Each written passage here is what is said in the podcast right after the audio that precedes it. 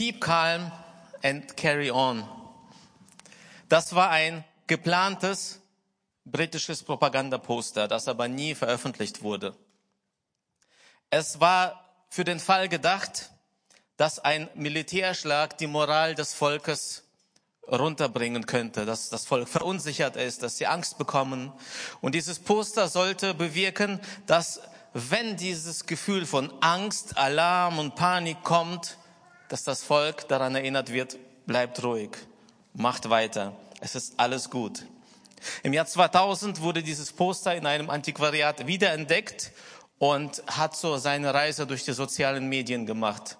Daraus sind viele davon abgeleitete Sprüche und Memes entstanden, wie zum Beispiel Keep calm and ride a unicorn, Keep calm and drink a coffee und so weiter. Und Leute, die aus dem gleichen Land kommen wie ich, die kennen sogar den Spruch Keep calm and kushai pilmeni. Das ist äh, das wichtigste Essen für alle, die mal in der Sowjetunion gelebt haben. Wer mehr dazu wissen möchte, kann gerne auf mich zukommen.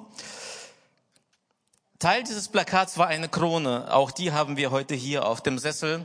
Und diese Krone wollen wir für unsere Serie jetzt für den letzten Teil ebenfalls mit hineinnehmen und als Bild für etwas zeigen, nämlich für das, was Gott uns versprochen hat, für das, was Gott uns gegeben hat, das, was uns auszeichnen soll und sichtbar werden soll in unserem Leben. Als Symbol für Keep Calm, komm zur Ruhe, haben wir diesen Sessel genommen. Und dieser Sessel wird auch heute benutzt werden in der letzten Predigt. Er soll symbolisieren, dass wir uns hinsetzen dürfen, dass wir zur Ruhe kommen dürfen, entspannen dürfen, um dann zu handeln. In der heutigen Predigt, die heißt Keep Calm and Trust, geht es um Vertrauen. Bleib ruhig und vertraue. Und zwar um Vertrauen auf Gottes Zusagen. Das, was Gott uns einmal versprochen hat oder mehrmals versprochen hat, vielleicht schon wiederholt hat, wird kommen, soll sich erfüllen. Und sei es das Verrückteste, was man sich vorstellen kann, sei es das Übernatürlichste, was man sich vorstellen kann. Gott steht zu seinen Zusagen und er lädt uns dazu ein, er fordert uns geradezu dazu auf, dass wir seinen Zusagen vertrauen. Darum geht es in der heutigen Predigt. Und passend dazu haben wir eine Geschichte, die vielen bekannt ist, auch Menschen, die mit dem christlichen Glauben nichts am Hut haben, ähm, aber natürlich besonders denen, die die Bibel kennen. Das ist die Geschichte von Abraham. Und bevor jetzt eine Menge aufsteht und sagt, hör mir auf mit Abraham, ich weiß schon alles, ich lade euch dazu ein, hier zu bleiben. Ihr werdet heute merken, dass es doch ein paar Dinge in der Geschichte von Abraham gibt, die ihr so wahrscheinlich nicht auf dem Schirm hattet. 1. Mose 15, 1 bis 6. Da ist ein Dialog zwischen Abraham und Gott. Danach sprach der Herr in einer Vision zu Abraham, hab keine Angst, Abraham denn ich will dich beschützen und dich belohnen. Doch Abraham entgegnete, oh allmächtiger Herr, was wirst du mir schon geben, wenn ich kinderlos bin? Da du mir keine Kinder geschenkt hast, wird mich mein Verwalter Eliezer von Damaskus beerben. Da sprach der Herr zu ihm, nein,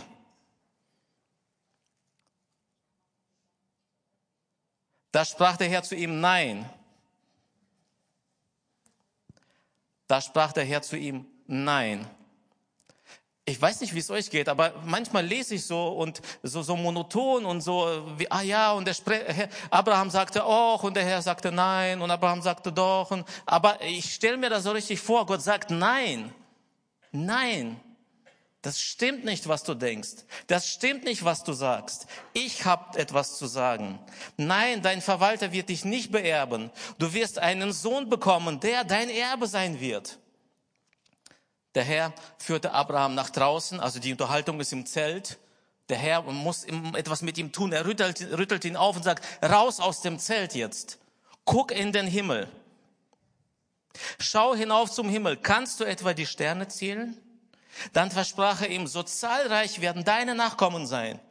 Und Abraham glaubte dem Herrn und der Herr erklärte ihn deswegen für gerecht. Ich würde so gerne mal dabei sein bei diesem Dialog. Wie Abraham dann auf einmal staunte, wie er aus dem Zelt rausging, in den Himmel schaute und sagte, wow, was? Da, Gott, das? Ich weiß nicht, wie es dir geht, wenn du ein Wort von Gott bekommst. Hast du schon mal ein Wort von Gott bekommen? Es kann ein prophetisches Wort sein. Es kann sein, dass dich die Predigt direkt anspricht oder du liest einfach die Bibel und merkst, dass dieses Wort, diese Situation gerade dich persönlich anspricht. Und ich weiß nicht, wie, wie es dir geht. Ich merke dann, boah, das macht was mit mir. Boah, das ist gut, wenn ich sowas höre. Da geht es um irgendeinen Segen, der Gott, den Gott zusagt, oder eine Berufung, irgendein Herzenswunsch, den du schon lange hast, soll sich jetzt erfüllen. Und je außergewöhnlicher diese Zusage Gottes ist, dieses Wort von Gott, desto unterschiedlicher kann die Reaktion ausfallen. Das kann einerseits so gut sein, dass es dir die Sprache verschlägt und du nur noch staunst, oder das ist so gut, dass du sagst, kann nicht sein. Dazwischen bewegen wir uns. Und das Spannende ist, selbst wenn das am Anfang richtig positiv ist und du sagst, wow, super, wow, ich freue mich drauf und heute ist Sonntag und am Montag freust du dich immer noch drauf und am Dienstag ein bisschen weniger und Mittwoch noch weniger. Und je länger das dauert, je länger sich das hinauszögert, je mehr dieses Erlebnis vom Sonntag oder von wann auch immer abkühlt, desto mehr schleicht sich so ein leichtes Hinterfragen hinein desto mehr wird dir bewusst, oh, das ist aber mit etwas verbunden. Das kostet was, wenn ich jetzt dieses Versprechen für mich in Anspruch nehme. Das hat seinen Preis. Ich muss mich jetzt vorbereiten. Eventuell muss ich Dinge lassen, neue Dinge anfangen. Ich muss anfangen, an meiner Persönlichkeit zu arbeiten. Ich kann mich erinnern, ich war ziemlich jung. Da hat Gott mir eine heftige Zusage gemacht. Eine krasse. Was ich mal alles tun soll und werde. Und ich habe das damals nicht richtig gecheckt, dass es bedeutet, dass ich mich jetzt auf den Weg machen soll.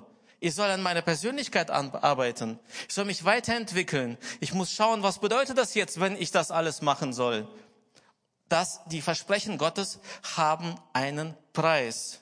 Und je höher der Preis, je länger das dauert, bis das Ganze eintritt, desto mehr schleicht sich eben dieses Infragestellen ein. War das wirklich von Gott, dieses Wort? Hat Gott wirklich das so gemeint? Vielleicht habe ich mich verhört. Und wenn ja, wo bleibt er dann? Warum dauert das so lange? Und gerade für solche Zeiten, wenn du dich in solchen Zeiten befindest oder immer wieder mal befindest, ist unser Predigtslogan so hervorragend. Keep calm and carry on.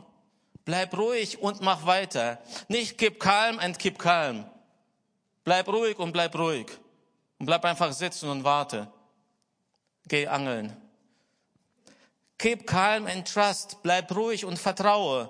Und heute schauen wir gemeinsam auf diese Geschichte von Abraham, was er denn nach dieser Zusage so alles gemacht hat. Und wir schauen uns insgesamt seine Geschichte ein bisschen an, weil wir werden merken, dass wir, wow, so viel für uns, für unseren Alltag davon zehren können.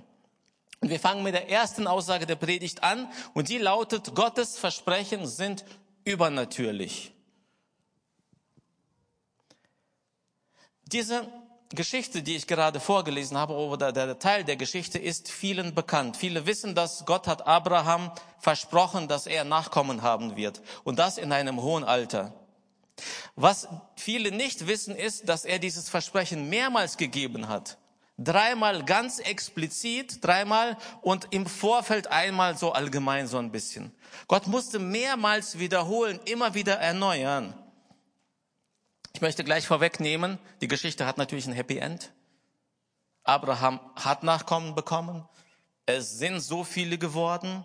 Ich weiß nicht, ob die Zahl genau den Sternen entspricht, aber das ist übrigens biblische Sprache. Ich wette, dass Gott nicht ganz genau die Zahl gemeint hat, sondern es geht darum, dass Gott sagte, guck mal, ganz viele Nachkommen wirst du haben. Schauen wir uns mal an, wie diese Versprechen sich entwickelt haben und was das zur Folge hatte. Wir sind immer noch beim Thema, bleib ruhig, vertraue und im Vertrauen werde aktiv, okay?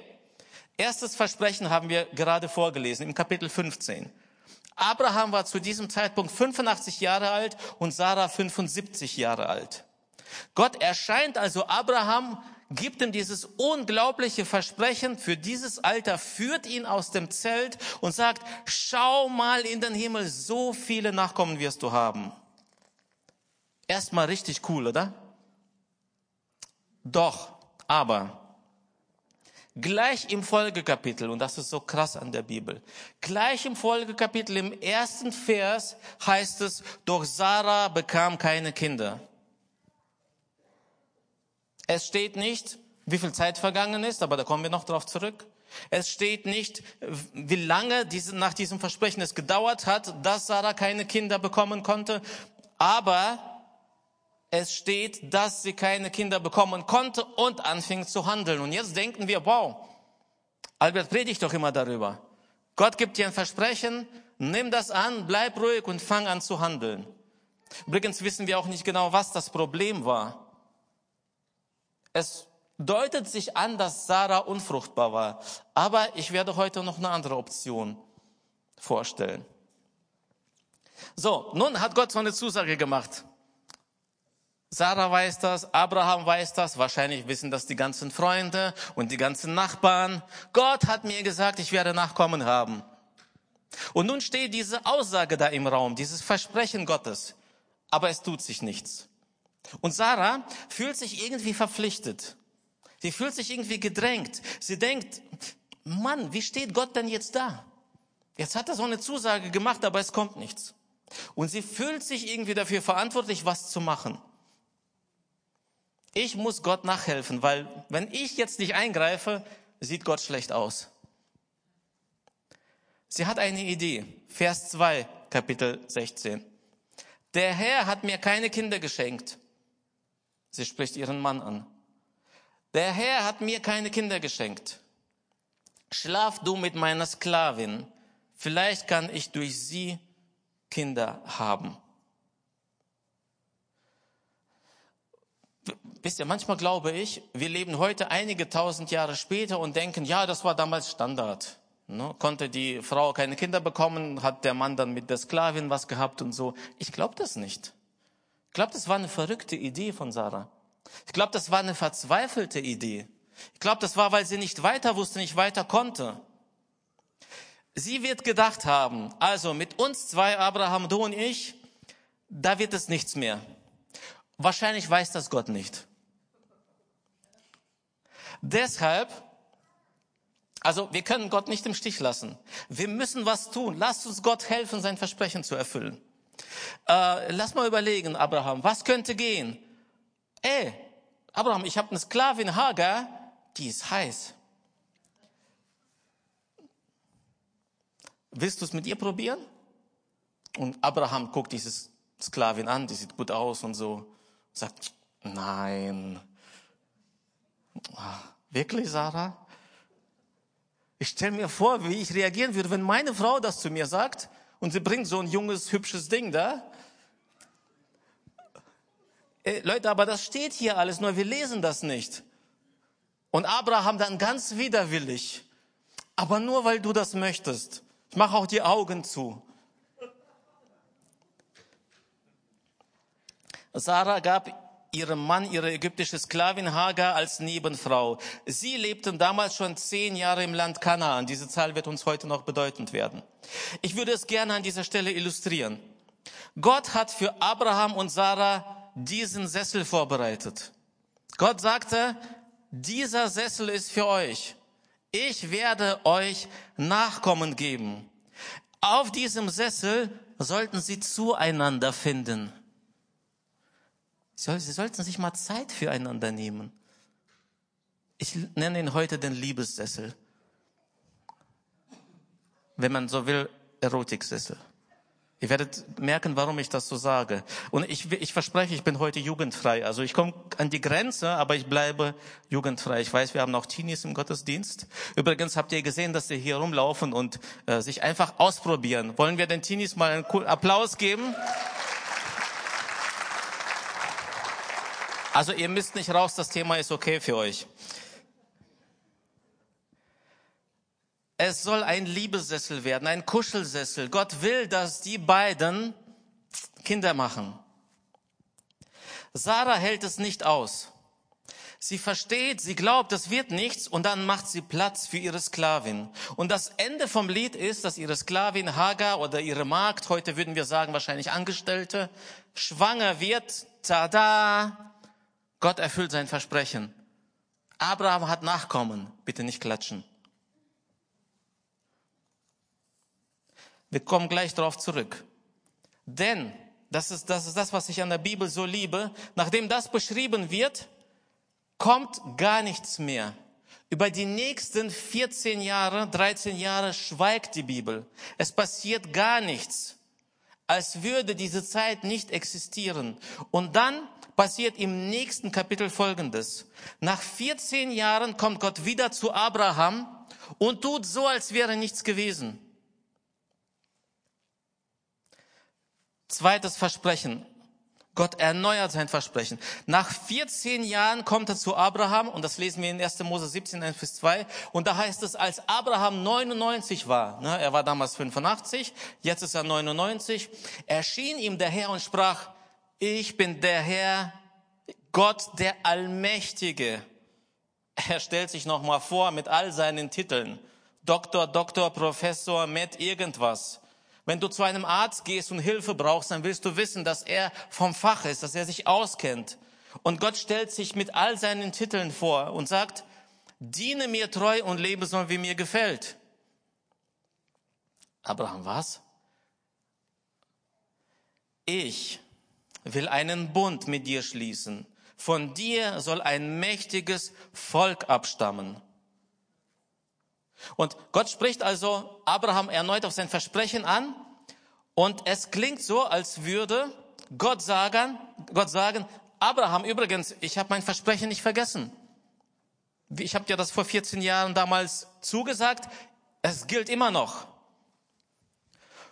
Und äh, in diesem Moment stelle ich mir vor, wie Abraham ein bisschen verwirrt guckt und sagt, äh, Gott, äh, ich weiß nicht, Gott, vielleicht hast du das nicht mitbekommen, so was in den letzten 14 Jahren passiert ist, aber du hast dein Versprechen schon erfüllt.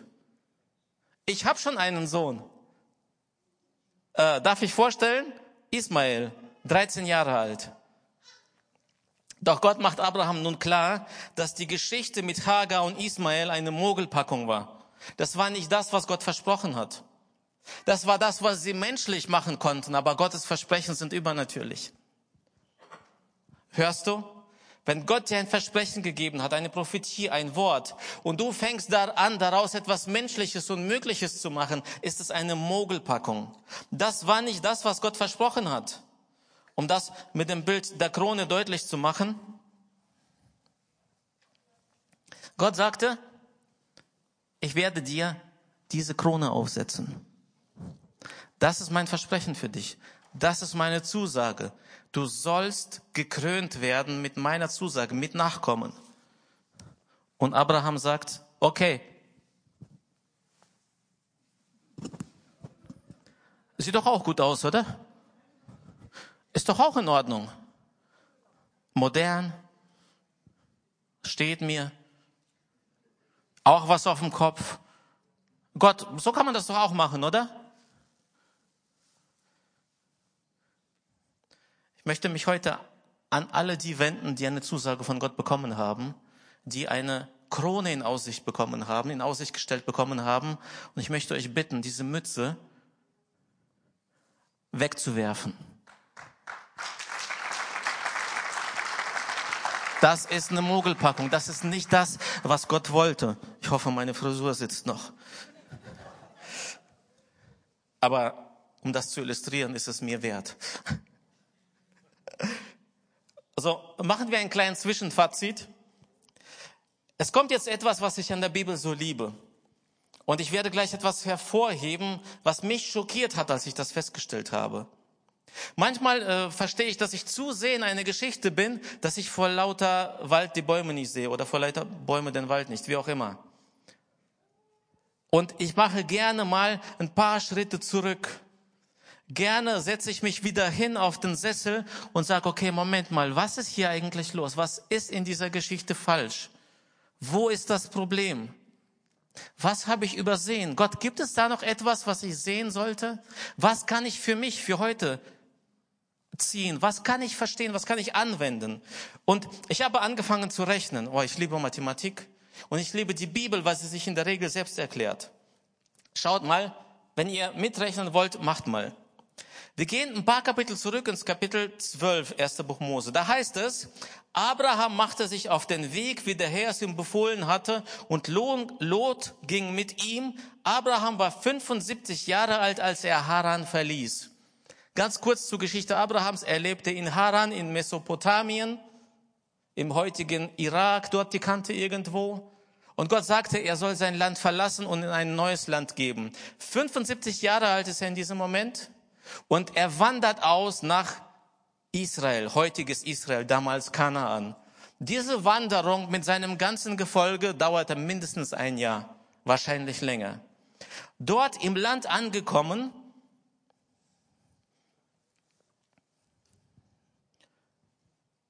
bleiben sie nicht im Land, ich komme gleich darauf zurück, sondern werden bald weiterziehen. Es passieren noch einige Dinge und so weiter. Und bevor ich das jetzt erkläre, was dazwischendurch passiert ist, möchte ich nochmal auf 1. Mose 16.3 zurückkommen. Sarah gab ihrem Mann ihre ägyptische Sklavin Hagar als Nebenfrau. Sie lebten damals schon zehn Jahre im Land Kanaan. Das heißt, seit der Auswanderung bis zum Schwangerwerden der Sklavin sind zehn Jahre vergangen. Und jetzt schauen wir uns an, was zwischendurch passiert ist und werden einen grausamen Schluss folgern. Einen furchtbaren Schluss. Mit 75 Jahren ist Abraham ausgewandert. Mit 85 Jahren wird die Sklavin seiner Frau schwanger. In dieser Zeit passierte Folgendes. Sie lebten eine Zeit lang in Kanaan, im späteren Israel. Dann kam eine Hungersnot. Sie war dann, waren dann weiter aus nach Ägypten, weil im Ägypten mehr Essen gibt. Dort passieren auch Geschichten, die nicht cool sind, was Abraham da mit seiner Frau Sarah treibt.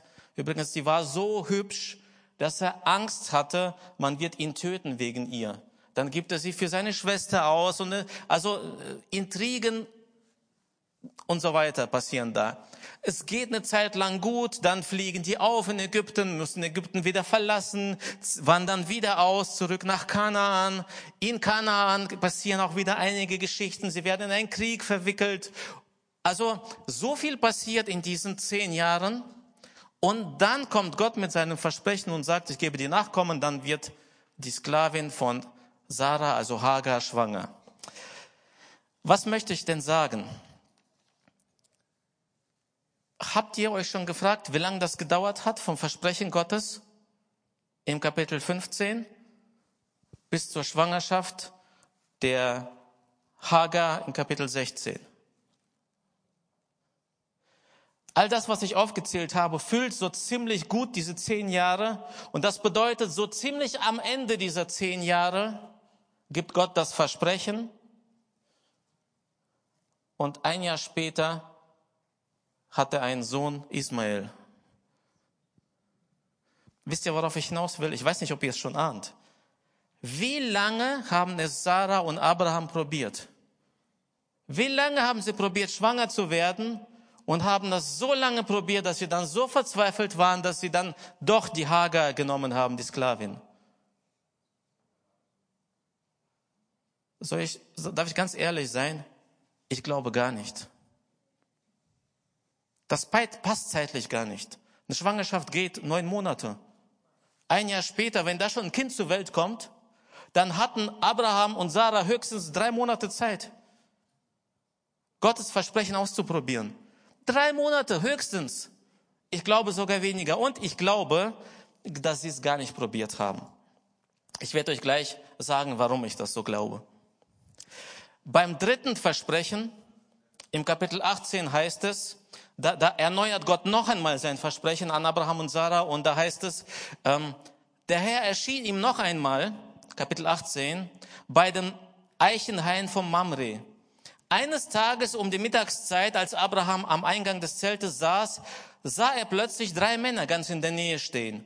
Dann entwickelt sich die Geschichte, Abraham lädt sie ein zum Essen und so weiter und sie sitzen im Sessel, unterhalten sich gemütlich und dann sagt einer dieser Männer, wo ist Sarah?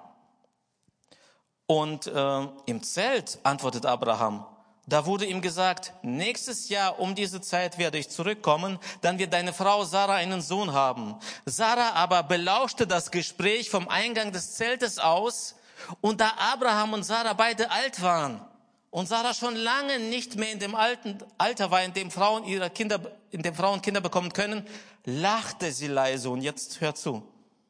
Sarah hört diese Erneuerung des Versprechens, sie lacht und dann sagt sie, jetzt, nachdem ich verwelkt bin, sollte ich noch an Liebeslust denken?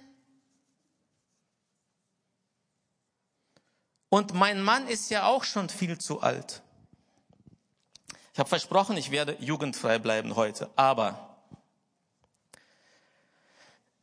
Gott sagte schon vor 14 Jahren, Abraham und Sarah, ich gebe euch Kinder. Übrigens steht ein Kapitel später, dass Abraham auch gelacht hat. Also ich will Sarah jetzt nicht in so einem Licht da stehen lassen. Abraham lachte und Sarah lachte. Sarah sagte, in dem Alter, wo ich jetzt bin, sollte ich da noch Lust auf haben?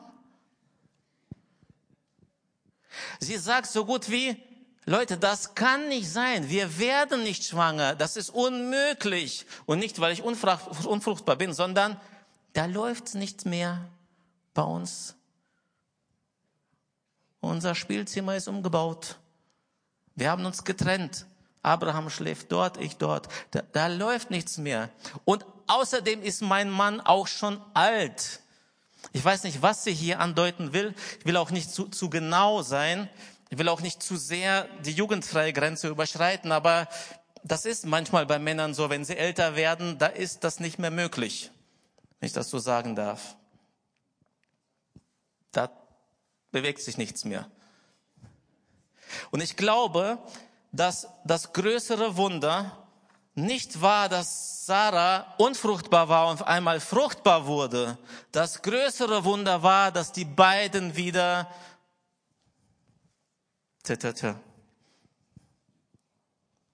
ich kann mir vorstellen, wie Sarah sagte, was, ich in dem Alter?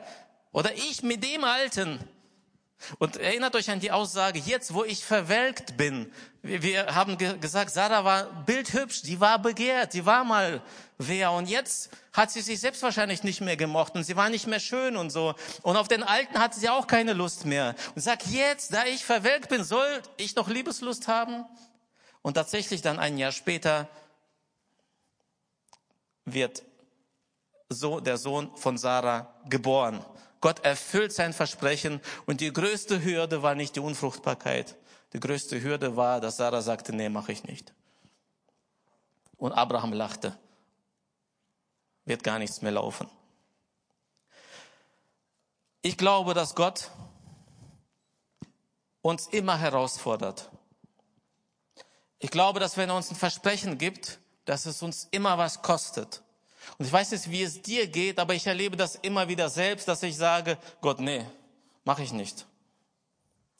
Ich möchte jetzt zum Schluss der Predigt einfach kurz erzählen, was letzten Sonntag passiert ist im zweiten Gottesdienst.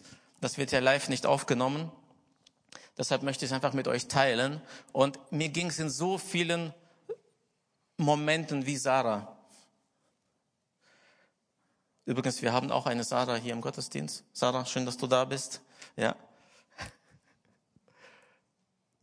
Nach dem ersten Gottesdienst kommt Johannes auf mich zu und sagt, äh, Albert, bist du bereit? Ich möchte dich heute herausfordern. Gott möchte dich heute herausfordern. Und ich sag, also mit Johannes zu diskutieren, mit Pastor Johannes ist sowieso zwischen den Gottesdiensten nicht so gut, weil ich habe auch Gottesdienstleitung und so, das sind noch ein paar andere Dinge passiert und ich habe einfach gesagt, ja, ja, mache ich. Sagt er, okay, ich werde dich fragen, was siehst du? Was siehst du für die Gemeinde? Und ich denke so, oh nein, Johannes, das ist nicht meins. Ich bin keiner von denen, die da Ansagen machen und große Bilder malen, weil Johannes, ich denke da dann zu sehr an das Umsetzen und dann stehe ich ja im Wort. Und dann geht der Lobpreis los, es ist ein guter Lobpreis. Und dann äh, hat Tobi, unser Lobpreiser, ein Bild und dieses Bild geht genau in diese Richtung. Wenn ihr wissen wollt, was er gesehen hat, könnt ihr ihn fragen nach dem Gottesdienst. Und ich stehe im Lobpreis und, und mir ist klar, dass Gott mich jetzt richtig aufrüttelt. Und ich sage, nein, Gott, das ist nicht für mich, das ist nicht meins. Ne? Und Gott sagt, doch, das ist deins. Und das, was ich jetzt erzähle, das hat sich innerhalb von ein paar Minuten, Sekunden abgespielt. Rebecca fängt an zu singen, dieses Lied, der Herr segne dich. Und dann kommt eine Passage, die da heißt, ähm, und tausend deren nach dir. Und ich höre dieses Lied und habe immer noch diese Frage von Johannes im Kopf. Was siehst du für die Gemeinde? Wo geht's hin? Was sagt dir Gott? Was gibt dir Gott? Und dann höre ich und ich, ich höre, wie mich, die, die, mich diese Zahl tausend anspricht. Und dann sage ich, was Gott, tausend Leute, Elim, tausend Leute. Und ähm, ich sehe auf einmal unseren Gottesdienst. Ich sehe den Saal, die Stühle, wie sie jetzt stehen und wie auf einmal in jede Lücke noch weitere Stühle dazukommen. Ich sehe, wie die Reihen sich wieder nicht äh, füllen, sondern wie neue Reihen dazwischen kommen. Wir haben ja gerade ziemlich gestreckt aus äh, Hygienegründen, Hygienemaßnahmen. Und ich weiß, dass wir vor Corona 450 Plätze hier hatten. Und ich sehe, wie der Gottesdienst richtig voll wird. Und dann sehe ich den zweiten Gottesdienst, wie er wieder voll wird. Und ich sag, wow Gott, das sind fast 1000 Leute. Ja, ist das dein Wort? Okay, ich nehme es an. Und Gott sagt, nein, bitte mehr. Ich so, Gott, nein, das mache ich nicht. Weil Johannes wird mich gleich herausfordern. Er wird mich gleich nach vorne rufen. Er wird mich gleich fragen, ich mache das nicht. Und Gott sagt, bitte mehr. Bitte um mehr. Und während ich so weiter im, im Gespräch bin und ich nehme deutlich wahr, wie Gott das macht, dann sehe ich einen dritten Gottesdienst. Und ich sage Gott, nein. Dritter Gottesdienst, nein. Ich gucke die Lobpreise an und sage, nein, wir, nein, das ist nicht zu schaffen. Wir sollen die das machen. Und in dem Moment zeigt mir Gott diesen Raum, diesen Platz zwischen Bühne und den Reihen, wie dieser Raum voll wird von Menschen, die zum Lobpreis nach vorne stürmen die ihre Hände erheben, die auf die Knie fallen, die von Gott bewegt werden. Und Gott macht mir klar, der Lobpreis wird einen Unterschied machen. Der wird eine große Rolle dabei spielen, dass Menschen hierher kommen. Und ich merke, wie, wie mich das ich merke, wie mich das herausfordert und ich sage, boah Gott, das wird heftig. Aber danke. Und dann sagt er, nein, bitte mehr. Und jetzt war ich wie Sarah. Ich war kurz davor loszulachen, habe gesagt, Gott, wie noch mehr? Ich mach das nicht. Gott, ich gebe keine Bilder weiter, keine, keine, keine Visionen und dann wollen, dann werde ich daran gemessen. Und Gott macht mir in diesem Moment klar, nein, nicht du, sondern ich werde daran gemessen. Und ich sehe weiter diesen Gottesdienst und ich sehe, wie jemand auf der Bühne steht, moderiert und Gemeinden begrüßt, die zugeschaltet sind. Und das sind zehn Gemeinden insgesamt, die dazugehören. Zehn Standorte, die zeitgleich mit uns Gottesdienst feiern und mit uns verbunden sind. Ich dachte, Gott sei Dank kein Livestream im zweiten Gottesdienst. Und Johannes machte so, Tobi darf sein prophetisches Wort nochmal wiederholen. Und ich habe das hier erzählt. Und während ich das so erzählt habe, habe ich gemerkt, dass es etwas ausgelöst hat. Dass Menschen bewegt wurden, dass es ein Gottmoment war. Dass es kein Albert-Ding war, sondern ein Gottesding. Und deshalb möchte ich dich heute herausfordern. Ich möchte dich herausfordern und dich fragen, was machst du mit Gottes Versprechen? Was machst du mit Gottes Zusagen? Wie viele prophetische Worte hast du schon bekommen? Und wo sind sie alle? Bei dir im Schrank? Sind das deine Trophäen? Vielleicht zugestaubt? Gott hat mir das mal gesagt und das mal gesagt und das mal gesagt. Ich möchte dich heute herausfordern, dass du diese Versprechen Gottes wieder rausholst und dass du aktiv wirst Weißt du, für mich und für uns, die dieses Bild jetzt bewegt, ist klar, wir können nicht so weitermachen wie bisher, sondern wir müssen uns Fragen stellen. Ich stelle mir Fragen, was bedeutet Gott es? Was bedeutet das, dass du hier so etwas machen willst, was du mir gezeigt hast?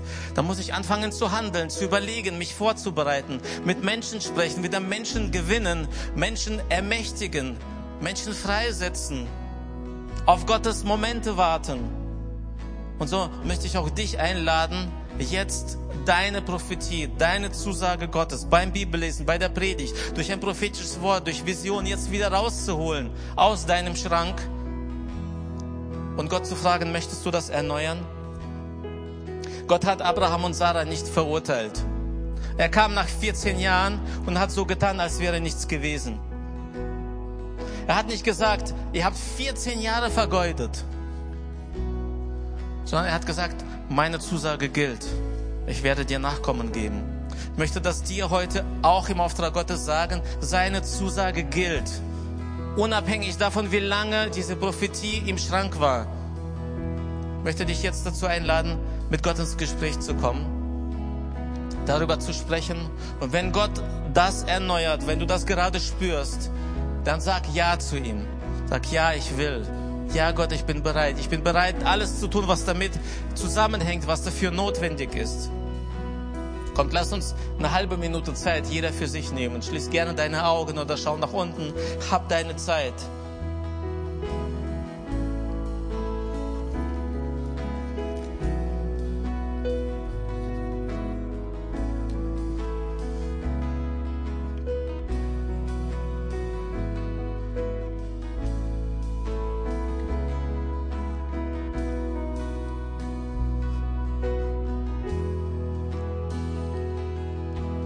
Danke Gott, dass deine Versprechen wahr sind.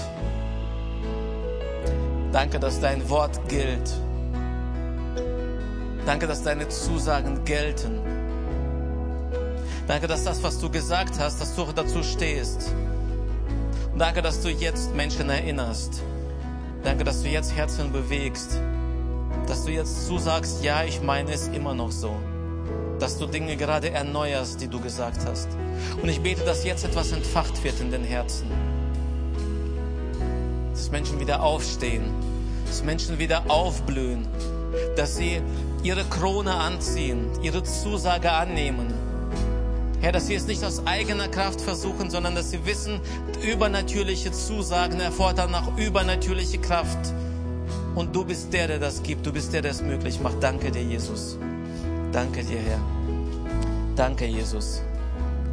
Und zum Schluss, während wir noch im Gebet bleiben, möchte ich dir heute die Frage stellen, wenn dich das angesprochen hat, wenn du sagst, ich finde das so gut, dass ich jemand haben kann im Leben, der etwas für mich hat, der für mein Leben eine Vision, einen Sinn hat und der mich durch dieses Leben begleitet. Ich möchte dir sagen, wer es ist. Es ist ein Nachkomme von Abraham und sein Name ist Jesus. Weil Abraham Gott geglaubt hat, hat er ein großes Volk aus ihm gemacht und einer seiner Nachkommen war Jesus. Er kam in diese Welt und hat sein Leben für dich und für mich gegeben. Er hat all das auf sich genommen, was zwischen dir und Gott gestanden hat, zwischen mir und Gott. Und ich lade dich heute ein, wenn du sagst, ich will so ein Leben haben, ein Leben mit Perspektive, mit diesem Gott, der mich sieht, der was für mich hat, dann kannst du heute dein Leben Jesus geben. Du kannst dich heute für ein Leben mit ihm entscheiden und ich würde gerne dich bei diesem Schritt begleiten und wir als Gemeinde, indem wir mit dir gemeinsam beten. Darf ich euch bitten, nochmal die Augen zu schließen oder auf den Boden zu schauen? Und ich möchte dich jetzt dazu einladen. Bist du heute das? Bist du der, der dich angesprochen, sich angesprochen fühlt? Möchtest du dein Leben geben? Dann zeig mir gerne deine Hand und ich bete gerne mit dir. Jetzt ist dein Moment. Zeig mir gerne deine Hand, wenn du heute da bist. Falls ich dich übersehen habe, Dankeschön. Ist noch jemand da? Dankeschön. Ist noch jemand da? Komm, mach dich bemerkbar. Das ist heute ein guter Tag, um zu Jesus zu kommen oder um zurück zu Jesus zu kommen, um wieder festzuhalten an ihm. Ist noch jemand da? Dann lass uns gemeinsam gemeinsam, gemeinsam für diese Menschen beten. Ich bete vor und ihr betet mit mir nach Gemeinde, okay? Jesus Christus, ich habe deine Einladung gehört. Ich gebe dir mein Leben. Ich will dein Kind werden. Ich nehme dein Opfer für mich an. Ich nehme deine Vergebung an. Ich fange heute neu an. Ein Leben mit dir an deiner Seite. Danke, dass du einen Plan für mein Leben hast. Und ich will nach diesem Plan leben. ich bin jetzt dein Kind. Ich gehöre dir. Amen.